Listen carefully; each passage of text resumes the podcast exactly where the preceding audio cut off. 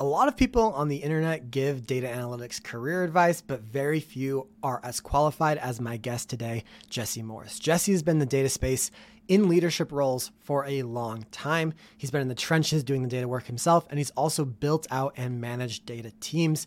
In this episode of the Data Career Podcast, he will tell us what he has learned and what knowledge he would give you as an aspiring data professional after interviewing over 300 data analyst candidates and hiring over 30. I'll tell you the three ways that you can stand out, why typically he hires a data analyst first before any other roles, and much more. So let's go ahead and hop into this episode. Welcome to the Data Career Podcast, the podcast that helps aspiring data professionals land their next data job. Here's your host, Avery Smith.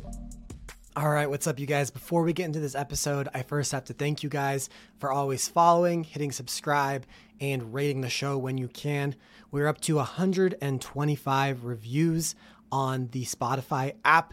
We need, I think, 69 more to catch DataCamp's podcast, DataFramed. I think that'd be pretty cool to catch them and become the most rated podcast on Spotify. That would mean a whole lot to me. So if you guys can go ahead and just take five seconds and leave a review or a rating, whether you're on Spotify or Apple Podcasts, that would mean the world to me.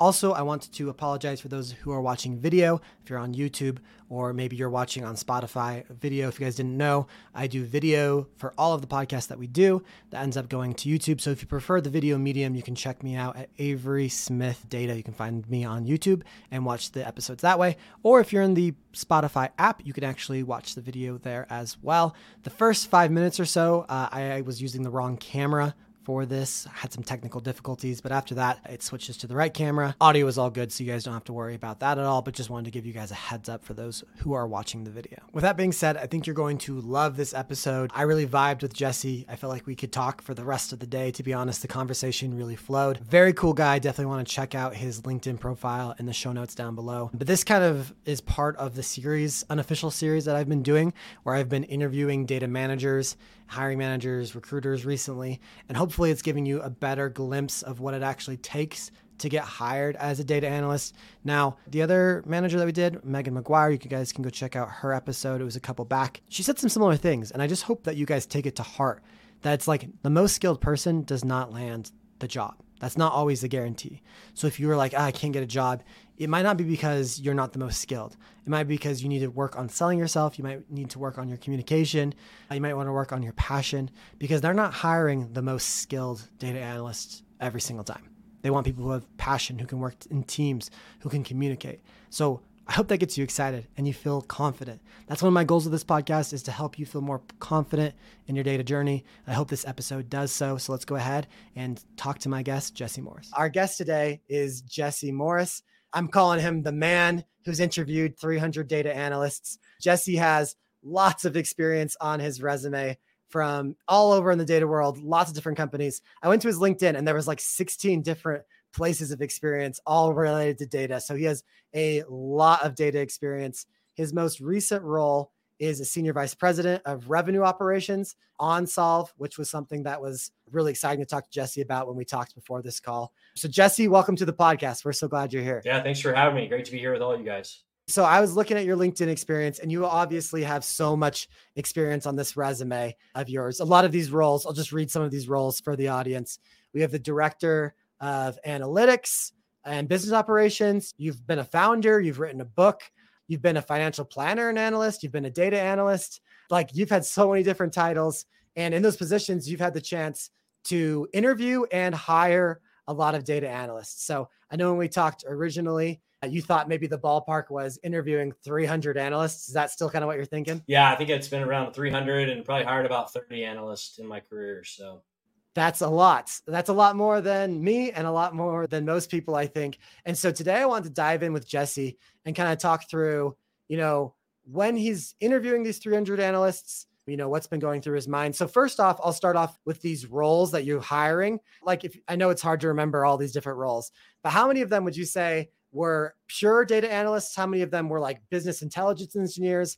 Tell us a little bit more about the titles that you've hired for in your career. Yeah, that's a great question. You know, most of my roles have been building. My most my current role right now, I actually inherited most of the team, but uh, uh prior to that, a lot of mine has been building out data teams for companies. And so the progression I normally hire for when I'm building out a data team is I generally hire an analyst first in my first 30 days. And then, interestingly enough, a data engineer is typically my first 60 to 90 days. And then after that, I'll follow it up with another one or two analysts. And then maybe a year, maybe two in, depending on how well and advanced we are on the data side, I'm hiring a data scientist at that point. And so those are generally the main roles on the data side. I also obviously I lead revenue operations, so I also hire a bunch of business and systems analysts as well, which I, I do think there's a, a difference there, but but all obviously all have similar skill sets, but slightly different areas of focus. Okay, that's super interesting because you know a lot of people probably would hire like would want to hire like a data scientist beforehand or something like that. So can you tell us why you want to start with the analyst role? Yeah, I mean, ultimately, you know, data, it's one of those things that's, it's, it sounds great to a lot of companies. They're like, oh, we want data. The reality is, especially when building, is you don't typically find good data when you start. But at the same time, you've got to establish value quickly. Because at the end of the day, you know, a lot of times, a lot of my roles, you know, I've actually pitched, I pitched my role. There was no job posted, there was no nothing. I actually went to like CEOs and leaders of companies and I said, hey, I love data here's what I'm passionate about. Do you guys need what I do? And so that's actually, I think, two out of my two of my data roles. That's actually how I got them. Was like there was literally no job posted. I just wrote a business case for it. And so part of that is, you know, they're committing to me, hey, I'm going to give you a budget to build this thing out. And I'm committing to them. I'm going to start showing you value as quickly as possible. And so the, the idea here early on is how do we get, you know, Excel's our best friend as an analyst by a long shot, especially when you're starting off and so it really is about getting those quick wins early on, trying to build the rapport, build the trust, which in turn, you know, is how you get more funds and more confidence. And I think a lot of it too is fact finding. Like, you know, you think about when you're trying to build data infrastructure out, you have to actually know the business pretty well. And so it takes some time to ramp. And so I want to get an analyst in as soon as possible to try to get them ramped similar to me so we can go out and really support the organization. But really, I would say it's mostly around value and learning uh, and going from there. Yeah, that that makes a lot of sense. It's like it's really cool because really at the end of the day, you as a data analyst, you're making the biggest impact on the business the quickest, right? It's like the fastest ROI, the fastest return on investment is a data analyst because the data analyst is going to tell you, "Hey, our data actually kind of sucks. Hey, you know, we don't have that much data." Or, "Hey, this is the data we do have. You know, these are some quick insights that I found, you know, let's run with these. Let's see what we can, you know, what we can generate value wise for these. So I think it's pretty telling that you'd prefer to hire a data analyst at first. Like that's really important. I think all these people who want to become data analysts should be pretty proud of that, right? Yeah, and I think I mean ultimately, you know, all, all roles have value in the data team. They're super important, but an analyst really is that booster shot, for lack of a better word. You know, I think the combination of, of working together and, and again, ultimately you know, it's not data for the sake of data. I mean, I think that's the biggest thing I've learned in my career is, you know, I, I can geek out on data. Most of us on this probably can geek out on data for hours. Those in the business, you know, they do want to see value. And, and ultimately, you might spend days and find 100 data points that are super fascinating, but they might only care about two of those. And I think that's really where analysts can really shine and stand out and make impacts really early on is like, what is the most pertinent, most important information that has the highest value to the company today? that ultimately maybe leads to even more value on down the line. Yeah, and that's a phrase that you actually used when we are when we talked on the phone originally as well is not doing data for data's sake. And it's something I'm a huge fan of because especially when we're practicing and we're doing these projects and we're getting into things, sometimes it can feel like we're doing data's for data's sake. They're like, "Oh yeah, I'm going to make a Tableau dashboard." Well, why? Cuz I want to show it off. But you need to be in the mindset of no, we're actually every time we do data, we're doing it to drive value. We're trying to generate some sort of you know whatever is important in our business whether that's you know whether that's money whether that's sustainability whether that's happiness like whatever it is like we are we're trying to do data analytics to solve and generate information and that's one thing i really like about your experience section like right now you're a data person but your title is senior vice president revenue operations right like you know you've done technology systems in the past like some of your roles director of sales compensation those don't like scream the word data to me. They don't use the word data in them. They don't use the word analyst in them. But I think your whole point here is what you've been able to do in your career is how do I use data to run businesses, right? Is that true?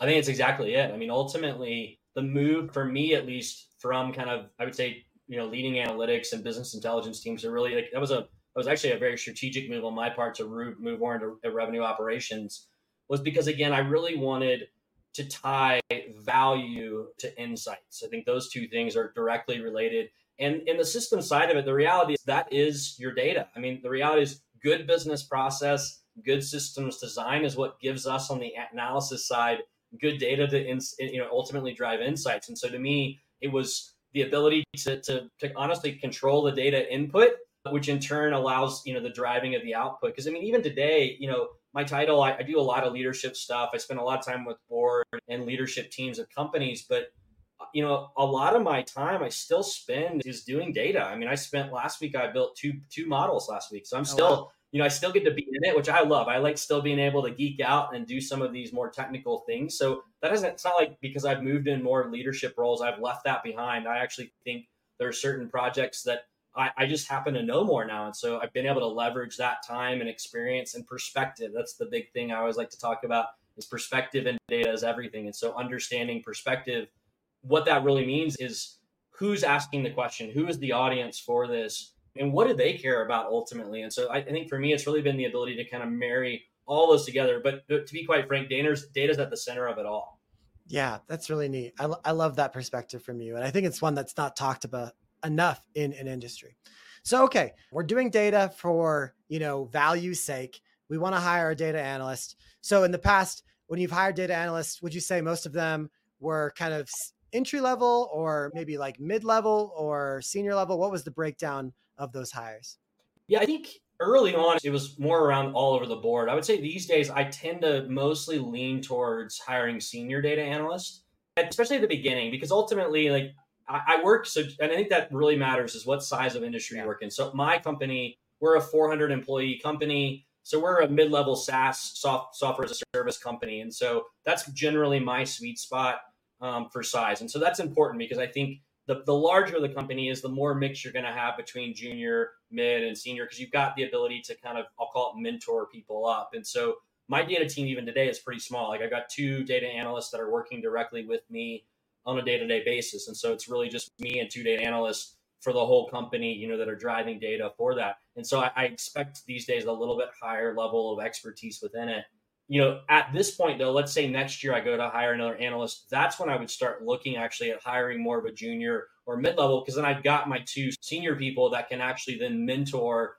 and help grow that you know part of the challenge is time right and so for me i don't have the time capacity today to mentor as much as I used to early on. But that's where your senior data analysts are phenomenal. Is you can get them really established, you hire really great people, they can really move that up. And so, you know, at this point in my career, I've been more focused on that. Earlier on, I used to hire honestly, you know, pretty junior individuals, and I had some great successes with it. It takes more time to ramp and get people up to speed, but you know, I think that's really where you know, you talk, you think about like what are the attributes you look for an analyst in, you know, technical chops is a piece of that. It's actually not the most important one. And I think that's what I'm always looking for is like those really key skill sets behind it. And so to me, it's more about like phase, size of company, and also for me as a leader, how much capacity do I have to maybe pour into, you know, an analyst going forward?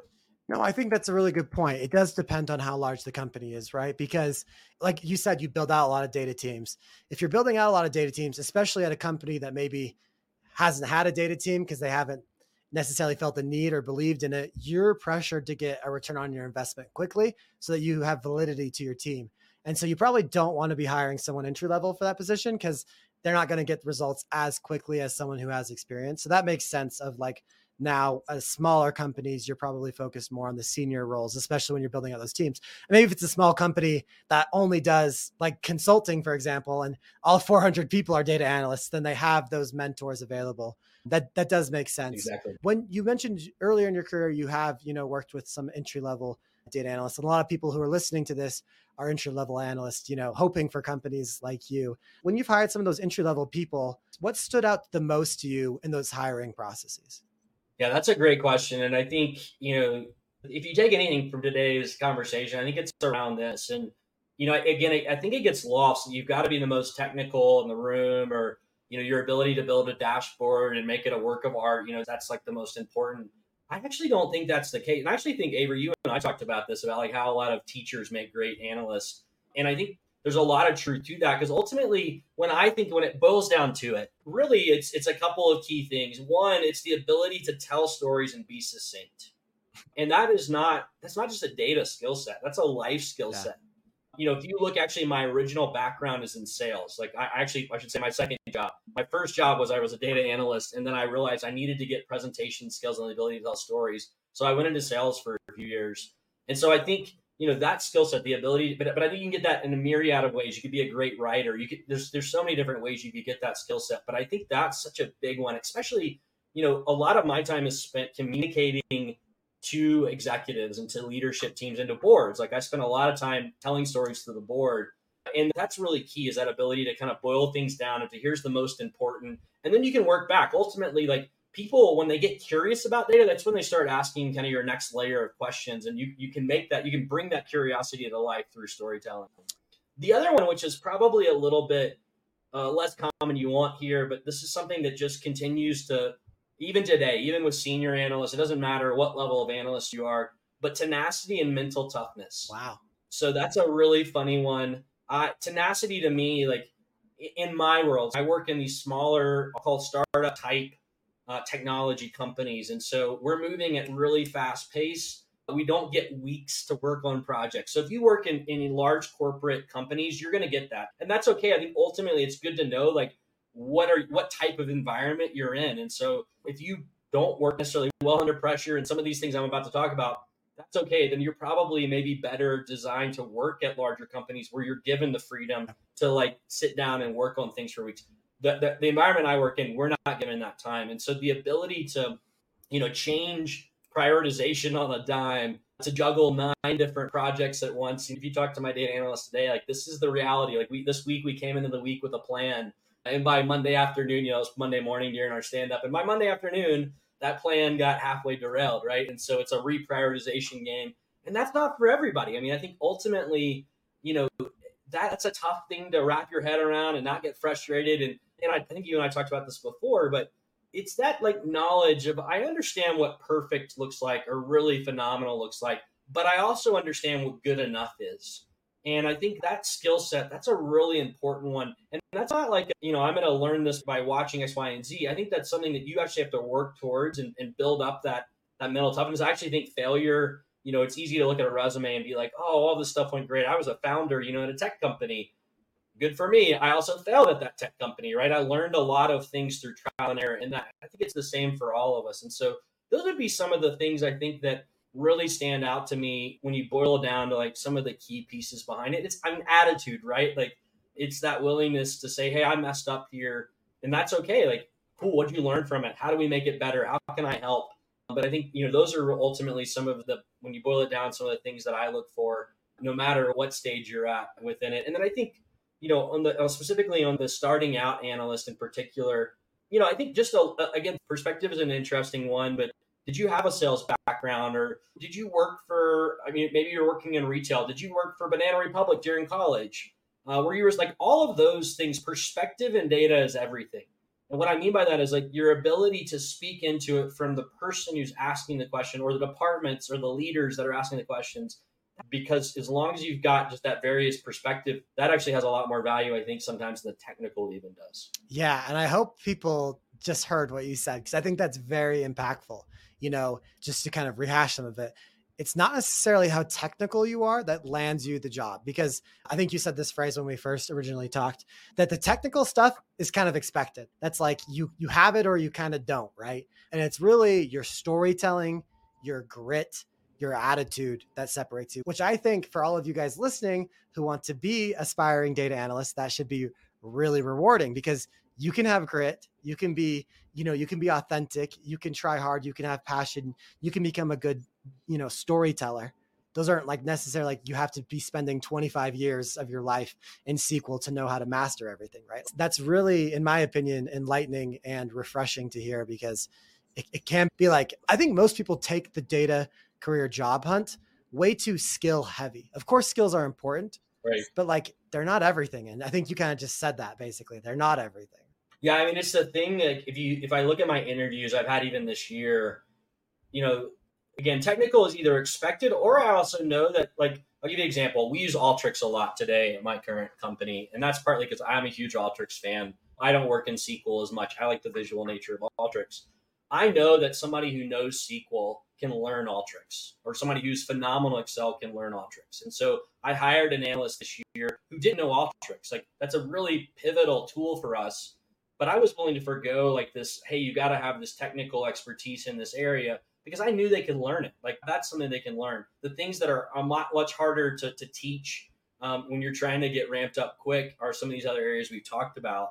And so I, I do think like, yeah, I think you're totally right. Everybody puts so much emphasis on the technical, not minimizing it. There's definitely importance there, but it's not everything. And, and ultimately, it's not what stands out and gets you. It might help you get the interview. It's not what's going to get you the job. Yeah, I love that. I think that's a really good example. Out of curiosity on that job hiring, I don't know if you if you knew this or if you even remember, but what do you think that job description said in terms of Alteryx? Did it say like has to have Alteryx required, or did, did it not say that?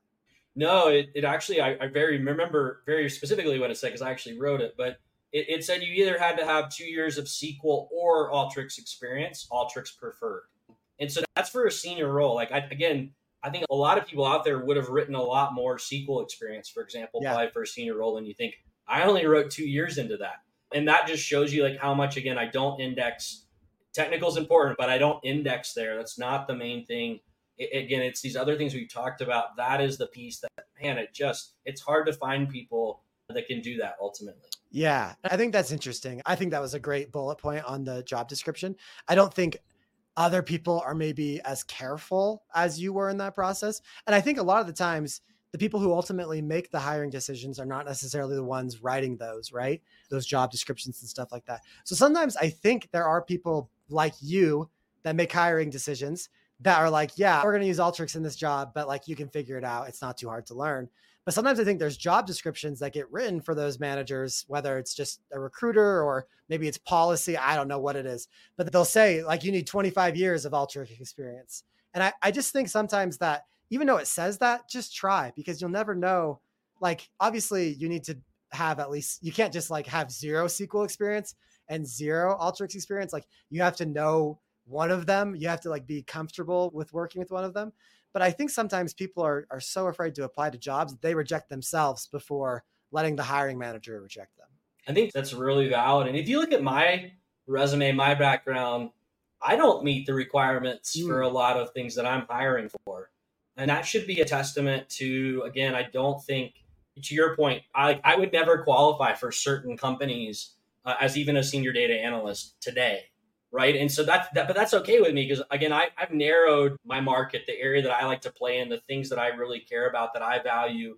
Uh, so I think it again, it depends. Obviously, the more, the larger the company, the more corporate uh, rules they're going to have to abide by, right? They're going to have levels and things like that, and so their their job descriptions are probably going to be required to be a little bit more um, forced into certain things. But I do think like you know, take note of that. If you look on LinkedIn at my profile, like I didn't necessarily have all the years of experience it took to be in the role. And I think that's something important to note is again, it's not, you know, it, it ultimately is not always about those technical things. Again, they're important. You've got to have the ability, but I was able, and in a couple roles, like I didn't technically qualify for, I still applied and I literally like networked my way through it using LinkedIn mostly.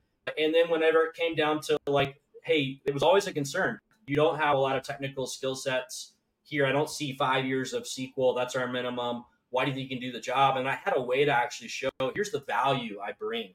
You know, so again, it's just oh, it's like sales 101. It's overcoming objections and how you do it. And, and ultimately, again, you know, what are they trying to get out of the role? What's the pain point they're solving for? That's really what you're trying to help solve when you're getting hired for a role, more than necessarily the other components within it. Yeah, I really like that because it's like one thing that we really talk about in my boot camp, the data analytics accelerator, is I'm helping a lot of people that don't have traditional backgrounds land data jobs. And yeah, we're not going to have the, the, the, two years experience, for instance, in the role that you mentioned. But what we try to do is we try to come with, to the table prepared, knowing that we don't have it, knowing they're going to say you don't have it. But we like to say, well, we do have this. We offer them our portfolio projects. Like, look, you know, we've actually done SQL projects with hospital data. You guys deal with hospital data. Like here's a whole project about how I was thinking through this hospital data and solved it using SQL, which is I've never really worked with at a real job, but at least I've done this project. So I think, you know, providing some tangible evidence or some like, hey, this is what I'm going to do can be really impactful when you don't have that experience. No, I mean, I think if you look at my first director job, that was how I got it. I did, I literally got my master's in analytics. I was actually in the middle of my program. That was my first time learning SQL. And, but what I did have is I had done a big project for a nonprofit. And I was able to use that as an example of how I can help companies use data to drive decision making. And that was all I had. Like I literally had nothing else. I would not have passed their SQL test but I had something that was tangible that showed value. And that was ultimately like that was ultimately what landed me the job. So I think that's exactly it. Is it, I think your portfolios you are creating those have tremendous value as long as it's tied back to again value, right? Like what is how does this translate into potential value you could generate for my company? And and this is a spoiler alert. Data's been around for a long time. The irony behind that though is do you know how many companies and not just like mom and pop companies haven't figured this out?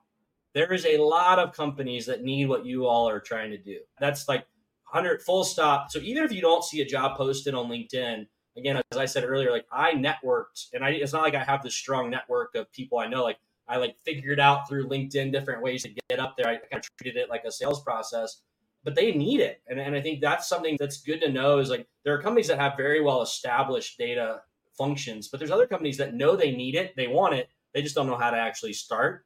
And I think that's where uh, even somebody who's early in their data career can provide value pretty quickly is again just if you can learn where those pain points are. Yeah, that's really interesting. And this goes back to what you were saying earlier about your background. You don't have to know everything about everything, right? And like you have this little like niche where you're doing, you know, sales, operations and revenue analytics, right? Which is not something that's talked about a lot and you know it really well. And like maybe you don't know I don't know, some other part of analytics. Maybe you don't know SQL that well, right? But it like it doesn't really matter if you're able to generate value in your part of the world, right? And so even when we have like for instance, we have a lot of teachers that go through my program, and you touched on this earlier as well. But if if you are a teacher, you know the education world better than me, right? Like I don't know anything. I mean, now I'm kind of an educator, but like you get the point. Like I don't know anything about school systems. I don't really know anything about teaching in a, in a formal classroom. And that's like subject matter expertise that you gained over years that for instance, if you apply to a data analyst job within a school system or within some sort of online learning platform, you're going to bring that expertise to the table and know more about it than me. And if they hire me, you know, I might be a little bit better at analytics than you, but like it's going to take me a while to actually figure out all of the domain and subject matter expert that you've been learning for years. So like your past does have value in the data world. It's just sometimes hard to recognize it because we think your SQL skills equals how good of a data analyst you are. And that's partially true, maybe, but it's not entirely true. And I think that's exactly it. I think you, you hit the nail on the head there is, you know, if you think about it ultimately, everybody that starts a job doesn't know everything about that no. job. So you might have the industry experience, you might have the domain knowledge, you might have the technical chops, but there's still something everybody's got to learn. And so when I'm looking at a candidate, I'm taking that into consideration. So for those of you who work in education, for example, there's a company here in Denver. I don't even know what what it's not a nonprofit, but it's something like a nonprofit called Guild Education. They're like crushing the whole education space right now. That would be a great example of like you know you could apply your background and you might not have a ton of experience but you have passion for the space. And honestly passion plays a huge role in all this. I've got co- confidence and passion like those two things go inter- interchangeably. You got a passion for the space and you've got domain knowledge. Those are those are things that you'd have to learn if you went you know somewhere else. And so there to exactly your point avery there's value in that.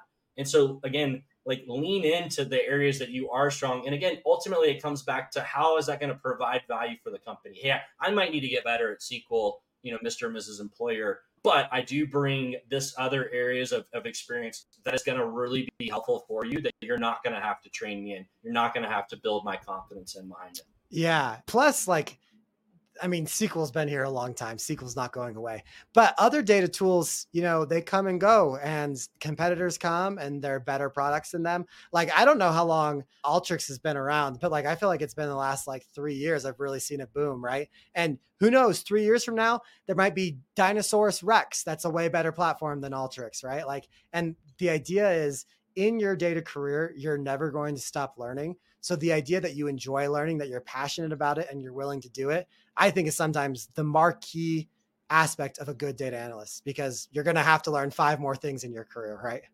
No, I would completely agree. I mean, I actually I think that's why I chose this space. To be honest, is I love learning, and I always think about things as like learning curves and for me, I'm always looking for like the steepest curve. And so when my curve starts to flatten out, that's where I start getting bored and looking for the next challenge. But I think that's the beautiful thing about our industry.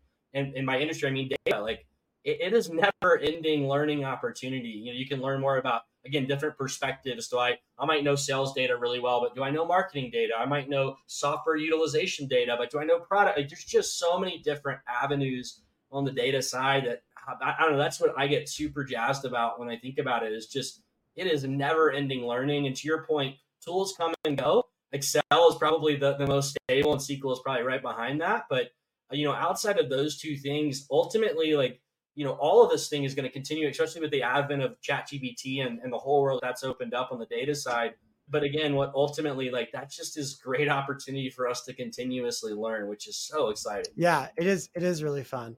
I wanted to ask you about that nonprofit project you you did, if you don't mind, because that's sometimes I get asked, you know, how do I get experience without getting experience, right? And my solution is projects. And you know, you basically just did a project for a nonprofit. I think nonprofits can be great because they have obviously operational needs and not a whole lot of budget. And so if you can offer to, you know, help them out with something, they usually will take it. That being said, if 40 people ask them, "Hey, can we do data analytics from you?" It's probably hard for them to manage that. So, could you, if you don't mind, speak to like how did you find this company? Did you know someone? Did you reach out on LinkedIn? Yeah, so I worked with this nonprofit for a number of years as a volunteer, mm. and so I had a passion for what they were doing, and I saw a need as like just being you know being a volunteer in the nonprofit, and so ultimately like once I saw that need, I again networked my way in. I didn't know like I knew kind of you could call it lower level yeah. in the nonprofit, and so it was just like, hey, I got this idea. I'd love to just dig into it for you all. I, I don't even actually I didn't even charge for that project. Yeah. That project landed me one of the biggest, you know, stepping stones in my career ever, but I didn't charge for it. And ultimately, like what I had, what I did still is I, I had to network my way in and essentially pitch them on the idea of like, hey, here's the questions. Because again, in data, it's always what questions are we trying to answer? You know, what that's ultimately like what we're doing as analysts is what what are the question or questions we're really trying to get to. And so I literally just put together, I think, a three slide presentation of hey, here's the questions that I think you all would be really helpful if you could answer. Um, here's the data that would be really helpful for me to be able to help you answer that question. And then here's kind of a rough timeline of how quickly I think I could turn it around. So it showed like, because a lot of times you work for free, you know, the challenges is like people are like, well, I'm just going to, I'm going to put all this work to gather data for you, which is a lot of work. Let's call it as gathering data is brutal a lot of times. And so I wanted to show to them, like, I was committed to actually executing and delivering. And ultimately, like, our ability to execute. I mean, if you ask me like what's the number one thing in my career is my ability to execute. That's why people hire me is because I'm really good at like executing. But that's ultimately what it is. That was how I mapped it out, and I literally pitched it to them, and they were like, "You're right. That is a huge pain point for us, man. If you could." And and all I asked, I said, all I ask out of this is at the end of it is you let me use this as a case study mm. as I'm going to look for another job. And if you like what you see, maybe you know, maybe you hire me for some other consulting work, which I actually got some consulting work out of it later on. That was the intent. Like that was how I did the whole thing, and it was a lot of fun. It was a good learning opportunity, and I actually found stuff. Like that was the you know the tough thing in data too. Sometimes is like sometimes you just don't find stuff. Yeah, like sometimes that is true. the data's not telling you anything, and and there's something there, right? It actually confirms maybe what they had thought, and there is actually value in not finding anything. Uh, but sometimes that's a little unnerving for those of us on the data side of like, oh man, I just spent 40 hours on this and I didn't find anything. Again, there's value in that. It just maybe confirms what we already knew, which allows us to make more confident decisions than we were before. I really like that because a lot of people will try to do nonprofit work, but they kind of want, well, first off, they like kind of limit their search to you know, data pro Googling data projects for nonprofits. And I think that there's high competition there. I like that you did it in, in person, like you knew the people. I think that plays a really big role. You're going to get a higher quality of project and probably a higher chance of actually landing the project by knowing the people. And I think, and maybe I'm wrong, but I think everyone knows one person that works at a nonprofit at least, right? Like my sister in law, she works at a nonprofit. I mean, she knows that I do data. But if I would have gone to her and been like, hey, I want to do a data project for your company, she would have jumped at it because they have no employees basically. So, like, I think that's really impactful. And then it, like you said, it was a huge jump start to your career and ultimately like that's a really good consulting project and you do consulting now we didn't really mention that earlier but you do data consulting on the side like that was a big play. So even though it took a lot of work at the beginning, it was probably worth it for you big time in the career. Oh yeah, ROI on that is, more than paid for. So I mean, ultimately, again, it, it was what allowed me to overcome the lack of technical experience. Was that? I mean, that was it. Like you know, when it came down to it, it was like Jesse, we really like what you have to say. We think you could really help our company. We have one concern. Here's the concern. And I was able to be like, here, let me address your concern. Let me show you the type of value I can provide. And I mean, I got a call. It was like the next day from the company, like you're hired. This was awesome. Like, yes, please come do this for us. So um, again, it cost me a fair amount of time, and but it, I mean, the yeah, the ROI back on it was probably one of the more impactful things I've done in my career. And honestly, it was a lot of fun. Ultimately, like I love what I get to do. Yeah. I'm probably one of those weird geeks that actually really enjoys what we get to do day in and day out. I mean, I love solving problems. So for me, it, it wasn't necessarily work. It was more of a fun project to learn something about an area that I was passionate about. But yeah, I mean, it, the translation is pretty awesome. Yeah, that actually really resonated with me because, you know, I get about five LinkedIn messages a day. Hey, Avery. A lot of the times they call me Madame. I don't know why, but they'll call me, they'll say, like, hey, Avery, sir slash Madame, like, this is who I am. Do you want to hire me? And I'm like, you should check out my company. I don't really hire people really, but you know, I get a lot of these messages. And what I think, if someone came to me and said, Hey, Avery, you know, I listen, a lot of people are going to listen to this podcast. So do it, I guess, if you want to do it, but don't 100 million people come spam me. But if you said, Hey, Avery, like, mm-hmm. I love the podcast. I'm a fan of your podcast. Like, I've actually, you know, I've done some research on podcast analytics and I realized, like, you know, it's really hard for you to rank your episode views or your retention on each episode. That must be a big problem. Like I think I could help solve it. Like would you mind like giving me access to your data to like so I could create a, a retention dashboard for you or something? Like if you came to me and presented a problem, not only would I well, at first I'd probably be like, yeah, sure, like I don't know if I can pay you, but you you can say that you're a data analyst for my company. I'll if you need a reference, I'll be a reference, right? But honestly, if you do a good job, there's a chance that I would pay you. Or like, in fact, and not someone looking for a job, but someone looking for a side hustle was like, Hey, I want to do podcast analytics. And like, I almost paid that person, right? I was like, all right, that sounds interesting. Sure, we'll do it. So I think when you come with the solution, I think that's really p- powerful. Cause like you said, especially now when you're so busy, your thinking time is valuable and thinking of a project for someone else to solve is kind of exhausting. But if they come to you, Hey, this is a problem you're probably facing. Am I right? This is how I think I could solve it. Do you have data?